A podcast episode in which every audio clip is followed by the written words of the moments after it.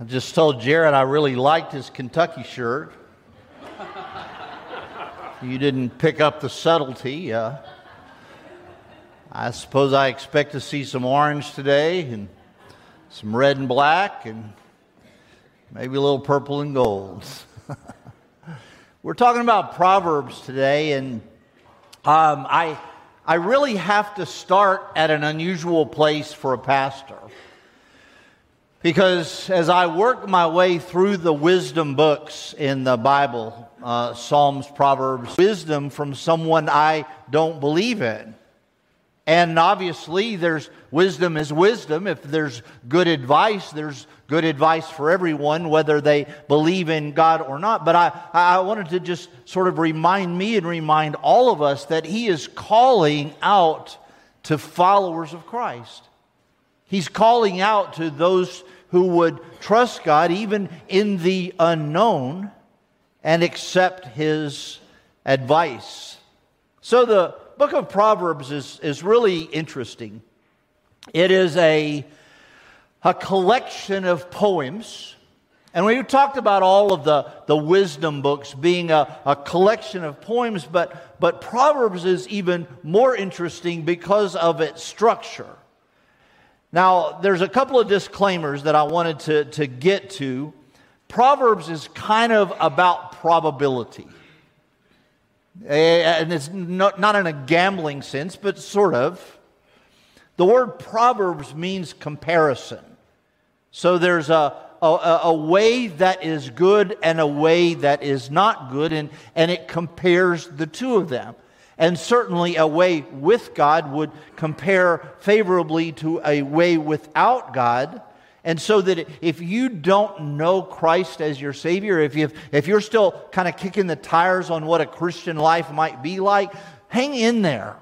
Because I, I, I want to show you today that the way that walks with God is a wiser, a, a better way. And hopefully that will bring you to a place where you would be willing to give your life to Him. So, Proverbs, uh, it's about probability that, that this way is probably better than this way. That, that, that certainly there are exceptions. The, uh, the, the foolish person, the, the, the, person who, who doesn't live according to God, there are times that they prosper. There are, are, are, are apparently some successes. So, Proverbs is about probability. Make wise choices, things will likely go well. Make foolish choices, things will probably turn out poorly. Secondly, Proverbs are not promises, they're, they're, they're observations. They're, they're, they're not, uh, this is a guarantee. This is, this is, God said it. They're sort of like parables, but shorter. and, and if we, we start thinking that Proverbs or, or write this down, this is hard and fast, that, that, that we would miss the point. Thirdly, Proverbs is about the general rule of wisdom. This is the beauty of the scriptures. It's about what usually happens. It, it, contrasts this way and this way, but there are exceptions and we understand it. And so he gave us Job. And he gave us Ecclesiastes to sort of show us what the exceptions might look like. So, so you, you maybe you can understand how it's a, it's a package deal. In Job, we learn about suffering. In Psalms, we learn about prayer. In Proverbs, we learn about discernment or decision making. In Ecclesiastes, we learn about perspective on life in Song of Songs, which I will do uh, next week. Uh, it was completely ironic and accidental, Judy, that I'm going to do Song of Solomon on the day after my daughter gets married. Wonder about that for a while. So, the whole point of all of these books is a, a collection that we would read all of them and we would, we would get a perspective that sort of brings us to wisdom. And, and Proverbs is kind of the poster child for the wisdom literature. So, wise words for decision making. You may have noticed that I'm using the words discernment and decision making interchangeably. Because I believe that biblical decision making is discernment, while worldly decision making, not so much. Let me read you a quote from Henry Nouwen. Christian discernment is not the same as decision making. Reaching a decision can be straightforward. Consider our goals and our options. Maybe we list the pros and cons of each possible choice, and then we choose the action that meets our goal most effectively. Discernment, on the other hand, is about listening and responding to that place within us where our deepest desires align with God. As discerning people, we will sift through our impulses, our motives, our options, and discover which ones lead us closer to divine love and compassion for ourselves and other people, and which ones lead us farther away. Discernment reveals new priorities, directions, and gifts from God. We come to realize that what we previously thought was so important loses its power over us. So, discernment and decision making that is biblical are pretty much lined up. Decision making, in light of biblical wisdom, is a deliberate choice in a world that makes decisions in light of personal benefit. So, with that thought, how do we make decisions? Coin flip? Magic eight ball? Purely on impulse? The, the phrase comes to mind, it seemed like a good idea at the time. Do we make decisions based on uh, the prevailing noise in culture? Do we make decisions based on uh, uh, peer pressure, the, the, the, friends around us, or the, the noise in the news cycle that seems to clamor for our attention? Do we make decisions purely on emotion?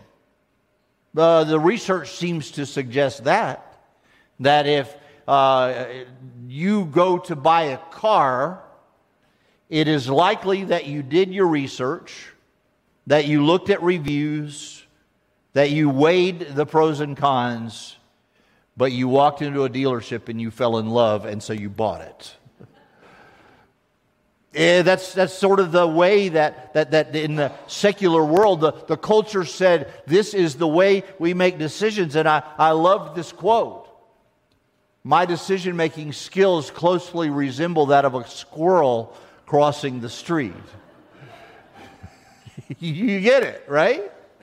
And so I, I, I, think about how the world tells us to make decisions. I went to business school. I, I, I learned that you, you uh, consider the problem, you look at the research for the pros and the cons, you evaluate the potential outcomes, you design a plan of action, you execute the plan of action, you evaluate that plan of action so that the decision making is informed the next time. I, I get it. The world tells us to buy on impulse. I just thought of this. I, I wasn't planning to say it, but when I was doing research on youth ministry and culture and uh, media, ABC television uh, released a statement that there was nothing about television programming that impacted behavior because they were under fire over shows that would uh, uh, tempt somebody to do something or other. And one of the media critics responded, Then why do you sell advertising? Because the whole purpose of advertising is to create an impulse, is to create a, a, a, desire that you didn't have before, is to, to bring you awareness of a product, an impulse decision. We make decisions based on worldview. The world tells us that's what you do. Whatever your core beliefs are, that's how the, this, this sickening cycle of election commercials based on that. You, you, you believe something. I want to reinforce that belief. I want to make you fear somebody who doesn't believe the way you do. That's worldview. Values, beliefs, core ideas. The world tells us we should make decision on emotion. You do you. You be the best version of yourself, and you, you make a decision that makes you feel good. You make a decision based on cultural norms.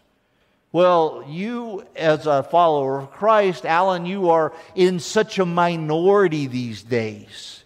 And these voices that are screaming so loud, as loud as they are, there must be hundreds of thousands of them out there.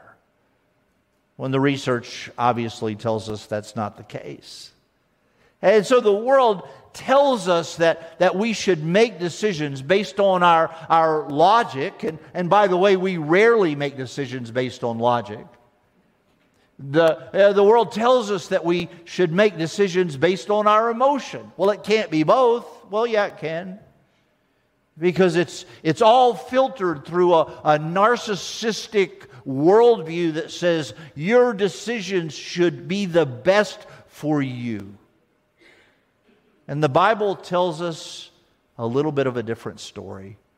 I love this quote The heart of biblical discernment is to be able to distinguish the voice of the world from the voice of God. So, Proverbs has a really interesting message. And you kind of got to understand the the structure of it to, to get it. And if you've got a, a paper Bible with you this morning, it's a little easier to see it. Chapters 1 through 9 are a unit. Chapters 10 through 29 are a unit. And chapters 30 and 31 sort of stand by themselves. Chapters 1 through 9 are comprised of a set of speeches and sermons, sort of. Chapters 10 through 29 are hundreds and hundreds and hundreds of random proverbs. Some of them are grouped together. There are groups of proverbs that talk about our speech. There are groups of proverbs that talk about our purity. Uh, there are groups of proverbs that talk about our relationships. There are groups of proverbs that talk purely about wisdom. And, and those are, are eight verses at a time, 10 verses at a time, 12 verses at a time. But in chapters 10 through 29, there are, are just hundreds and hundreds of them, many of them proverbs that, that you have heard often. Uh, I, I, I could go through and, and take a lot of time, but uh, in, in chapter um, 10, a wise son makes a glad father, but a foolish son is sorrow to his mother. Uh, verse 18 in the same chapter the one who conceals hatred has lying lips. Verse 23 doing wrong is a joke to a fool, but wisdom is a pleasure to a man of understanding. Verse chapter 11 verse 1 a false balance is an abomination to the Lord. Verse 14 where there is no guidance a people falls, where there is no vision the people perish. Verse 12 uh, chapter chapter 12 verse 1 whoever loves discipline loves knowledge uh, chapter uh, 12, verse 17. Whoever speaks the truth gives honest evidence, but a false witness utters deceit. On and on it goes for all of those chapters. So it's kind of bookended by uh, a, a set of proverbs in the beginning and two chapters of proverbs at the end, which have a little different flavor. So, chapter 1 beginning in verse 1. It sort of gives us an overview of the whole book. It, it sets up why we should desire this kind of wisdom, why the contrasting pathways we, we should lean towards the path of wisdom. So he says, to know wisdom and instruction, to understand words of insight, to receive instruction in wise dealing, in righteousness, justice, and equity to give prudence to the simple. Now, there's a complicated relationship in Proverbs with the word simple. Sometimes it means readily apparent, and sometimes it means a guy who's not the brightest bulb in the box. and, and, and it goes back and forth, not always letting us know whether he's talking about somebody who, who does not have wisdom or, uh, or just a very, very straightforward concept. Here, to give prudence to the simple, knowledge and discretion to the youth. Let the wise hear and increase in learning, and the one who understands obtain guidance. To understand a proverb and a saying, the words of the wise and their riddles. And then, chapter 1, verse 7 is sort of the flagship verse of the whole book. The fear of the Lord is the beginning of wisdom. Fools despise wisdom and instruction.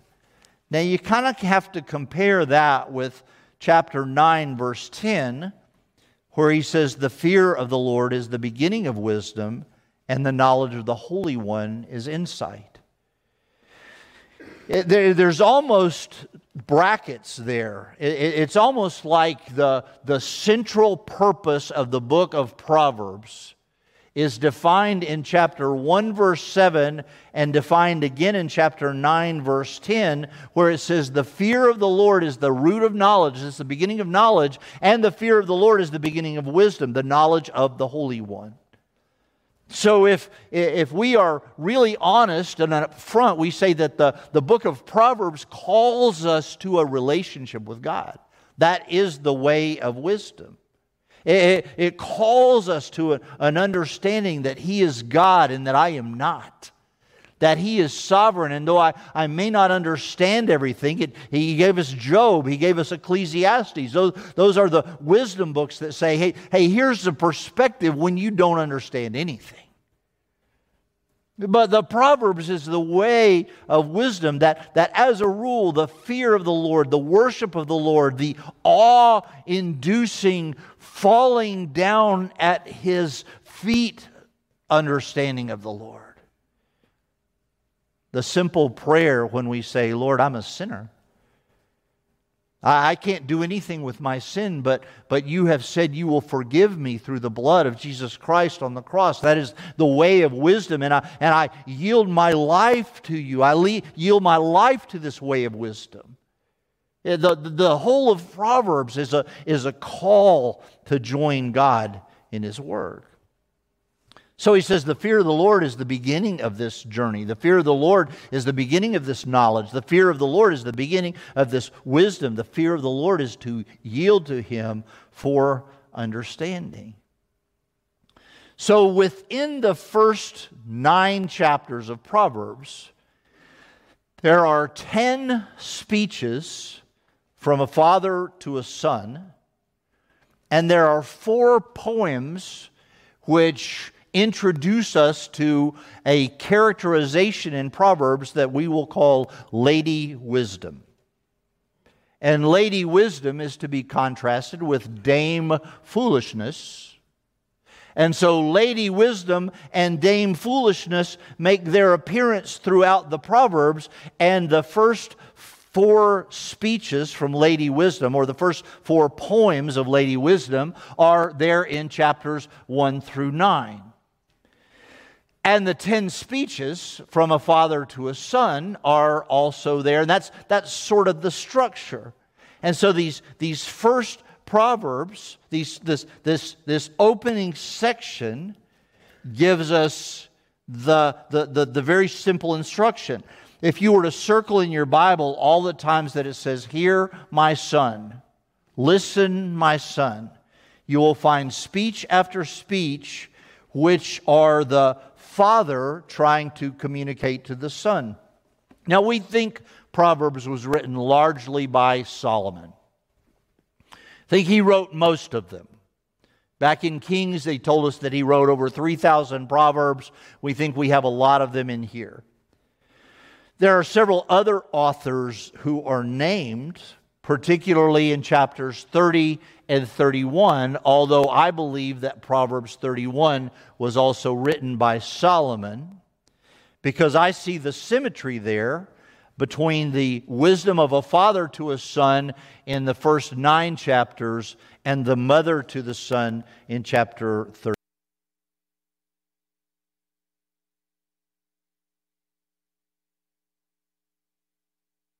My son, hear the instruction. My son, choose the path. My son, observe wisdom. My son, go along this road.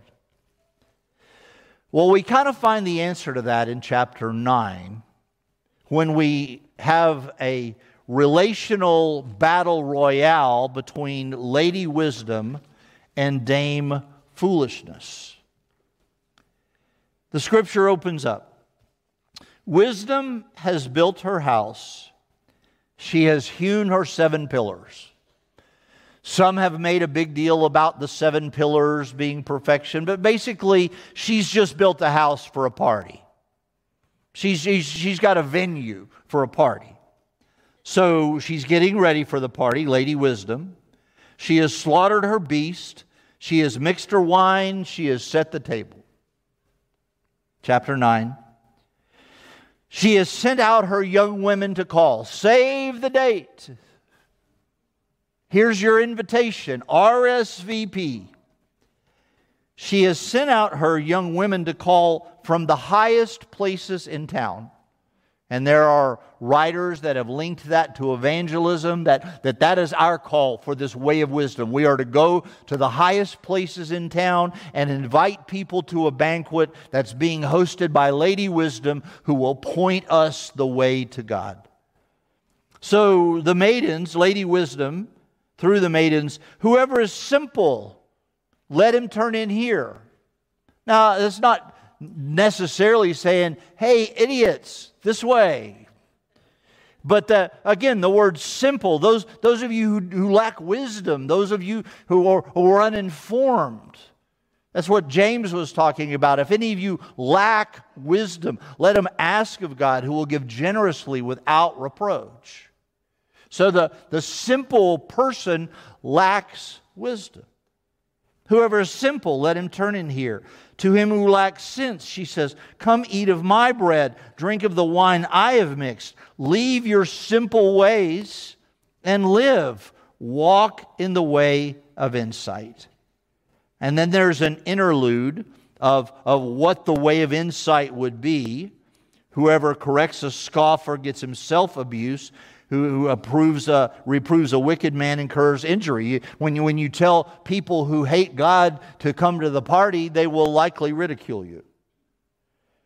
Give instruction to a wise man, he'll be still wiser. Teach a righteous man, and he will increase in learning. That's, that's what you're doing in here. That's discipleship. And then the, the bookend verse, verse 10 the fear of the Lord is the beginning of wisdom, the knowledge of the Holy One is insight. For by me your days will be multiplied, years will be added to your life. If you're wise, you're wise for yourself. If you scoff, you alone will bear it. So the lady wisdom has invited us to a party. She's invited us to a, a, fellowship. And the purpose of that fellowship, the purpose of that party, is to show us the way of God. Now, we, we know that the way of God here is, is very seminary term, gospel centric, that, that the story of Jesus is wrapped all through this. This is why, in one of his first parables, Jesus said, A wise man builds his house on the rock. The foolish man builds his house upon the sand. The, the Proverbs point to Jesus, and Jesus points to the Proverbs. So, Lady Wisdom says, Come and, and, and take part. Come and, and understand. Come and receive knowledge and understanding. Come and allow your decision making to be impacted in a way that is God's way and not the way of the world. The contrast between the two. And just in case we miss it, we are introduced in the very next verse to Dame Foolishness.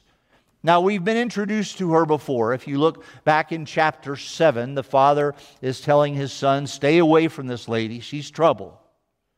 Stay away from the house of the forbidden woman. Stay away from the house of the wayward woman. And Lady Wisdom is introduced earlier, chapter 5, chapter 6, chapter 4, chapter 3, and Dame Foolishness makes her appearance. And now she decides that she's going to have a party that competes with the one of Lady Wisdom. So she says the woman of folly is loud, she's obnoxious, she's seductive, and knows nothing. Verse 14 She sits at the door of her house, she takes a seat on the highest place in town. Now, on Wednesday night, I, I pointed out that hardly anybody in this time owned a chair. Uh, most common people sat on benches or stools or on the floor. To own a chair uh, was to, an honored place. The nobleman might have a chair. The king might have a chair, a throne. That's why in academia you say that when a professor has earned its tenure, he's given a chair. There's a, there's a, a, a, she sat down in the highest place in town. She took the place of a nobleman. She said, I'm important. I'm wealthy. I can show you the way. Calling to those who passed by who were going straight on their way. That's not an accident. Who are, who are going on a pathway of wisdom. And now she says, compare verse 16 to verse 4 Whoever is simple, let him turn in here. And to him who lacks sense, she says, Stolen water is sweet. Bread eaten in secret is pleasant. Editorial comment, verse 18 But he does not know that the dead are there, that her guests are in the depths of Sheol. And so Proverbs sets us up with the contrast between the way of God and the way of not God. The way of Jesus and the way that opposes Jesus. The way of salvation versus the way of damnation. The way of God versus the way of the world. And, and, and Proverbs is very blatant about it. In, in Psalms, it's a little more subtle. But Proverbs says, You want how the world makes decisions? Meet Dame Foolishness. You want how the way of God makes decisions? Meet Lady Wisdom.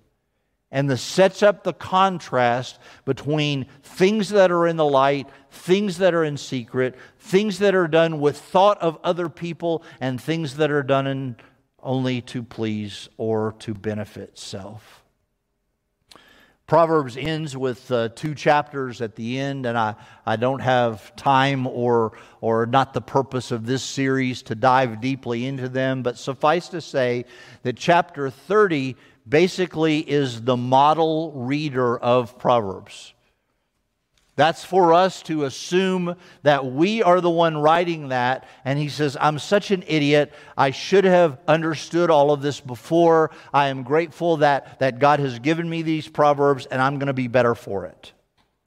And then, chapter 31, I believe that Solomon wrote it, even though it's attributed to somebody named King Lemuel. I believe that, that Solomon wrote it and that he's recounting what his mother Bathsheba said to him.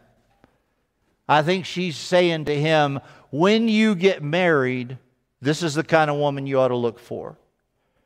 Now, I, I, only mention this because some of you ladies, especially, have been shamed by Proverbs 31, and that is not what it was intended to do.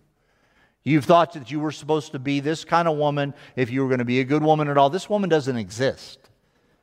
It's a mom saying to her son, This is the kind of woman that's good enough for you. Now, Solomon was an idiot. He, he didn't listen to what she had to say. We know that, that his marriages, multiple, are the ones that got him in trouble, but his mama gave him pretty good advice. And if you read through it with that lens and go, okay, this is what a mom said. If you marry this kind of woman, if you look for these attributes, if you look for this kind of character, you're probably going to be in pretty good shape. So, what do we do with all this?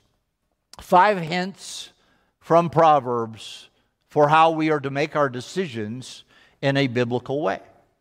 Number one, honor God, acknowledge His sovereignty over every circumstance. When I get ready to buy a car, when I get married, when I get to college, when I figure out what I'm going to do with the job change, when I think about relocation, when I think about a little decision. We make thousands of decisions every day, and so many of them are on autopilot. But so many of them are big decisions. And if we start with a place where we say, I cannot make this decision without God's wisdom, then we are starting in a good place. The fear of the Lord is the beginning of knowledge. The fear of the Lord is the beginning of wisdom, too. You're not the smartest one at the table, God is. Trust in the Lord with all your heart. Don't lean on your own understanding. Don't, don't, don't trust your instincts. Don't go back to business school or a flip of the coin or the magic eight ball or, or the council of friends who, who are just as confused as you are. Acknowledge that, that, that I need to search the scripture. I need to search in prayer. I need to go to godly people who will give me godly advice. Trust in the Lord with all your heart. Don't lean on your own understanding. In everything, acknowledge Him, and He will direct your paths. Gather information, evidence, and facts. We, we don't commit intellectual suicide because we're followers of Christ. We still do our research. We still look at the reviews. We still test drive the car. But we do so having honored God, having acknowledged Him, having uh, agreed that we need to seek His wisdom. But now we do our homework. Proverbs 18, he, he, who gives an answer before he hears, it's folly and shame to hear. There, there it is in that collection of random proverbs. Trust and verify. To understand that, that God has given you the ability to, to research a little bit. Don't let time pressure your decision. Four, don't let time pressure your decision. Can't believe Proverbs 19. It's not good for a person to be without knowledge and he who makes haste with his feet errs. Take your time. Let, let the important decisions get the, the time that important decisions need. Seek wise advice from others. There are probably more words in Proverbs about our speech than any other topic. Uh, purity, sexual purity is, is a close second. But friendships is big. Where there is no guidance, the people fall, but in an abundance of counselors, there is victory. He who separates himself seeks his own desire. He who quarrels against all sound wisdom. A fool does not delight in understanding, but only in revealing his own mind. So, what do you do with all this? Let me go back to where I started. If you are a follower of Christ, probably you've been tweaked a little bit. Hey, hey, I, I can I, I can make sure my decision making is on a biblical plane and not on the way the world tells me to make decisions with my emotion, with my impulse, with my self-serving attitudes. If you're a, a, disciple, then, then, then probably you're collecting, okay, the fear of the Lord is the beginning of knowledge. I desire knowledge. The fear of the Lord is the beginning of wisdom. I desire wisdom. If you're not a follower of Christ, if, if you're not close to God, it's, it's likely that you've been curious You've been interested in these words of wisdom because they, they seem to have some common sense, they seem to have some direction.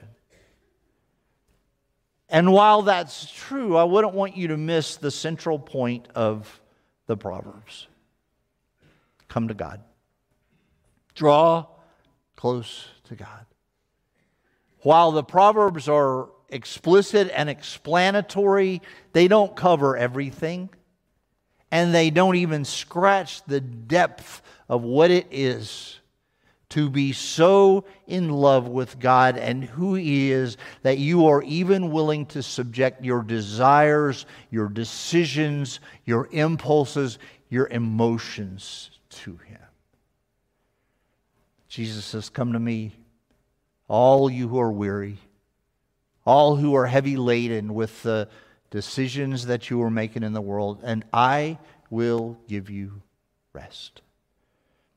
So, the message of Proverbs wisdom, yes.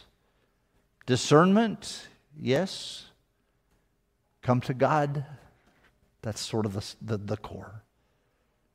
To attain the fear, the understanding, the reverence, the awe of just who God is. Pray with me. Father, thank you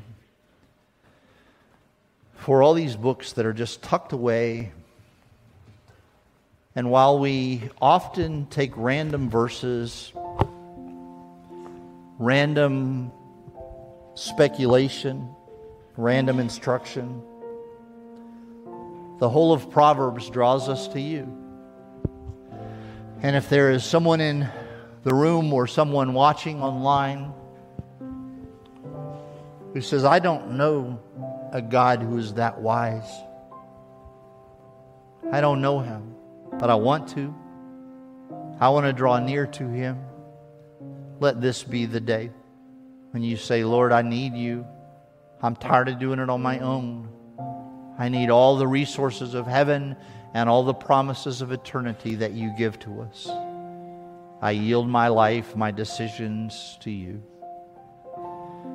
God, for those in the room who have been walking with you for a long time, I pray that today they would have seen a, a character in you, a, a father who freely offers wise advice about our decision making, whether it's little ones or the great big ones. In all our ways, Father, allow us to acknowledge you and trust that you will direct our paths. I pray in Jesus' name.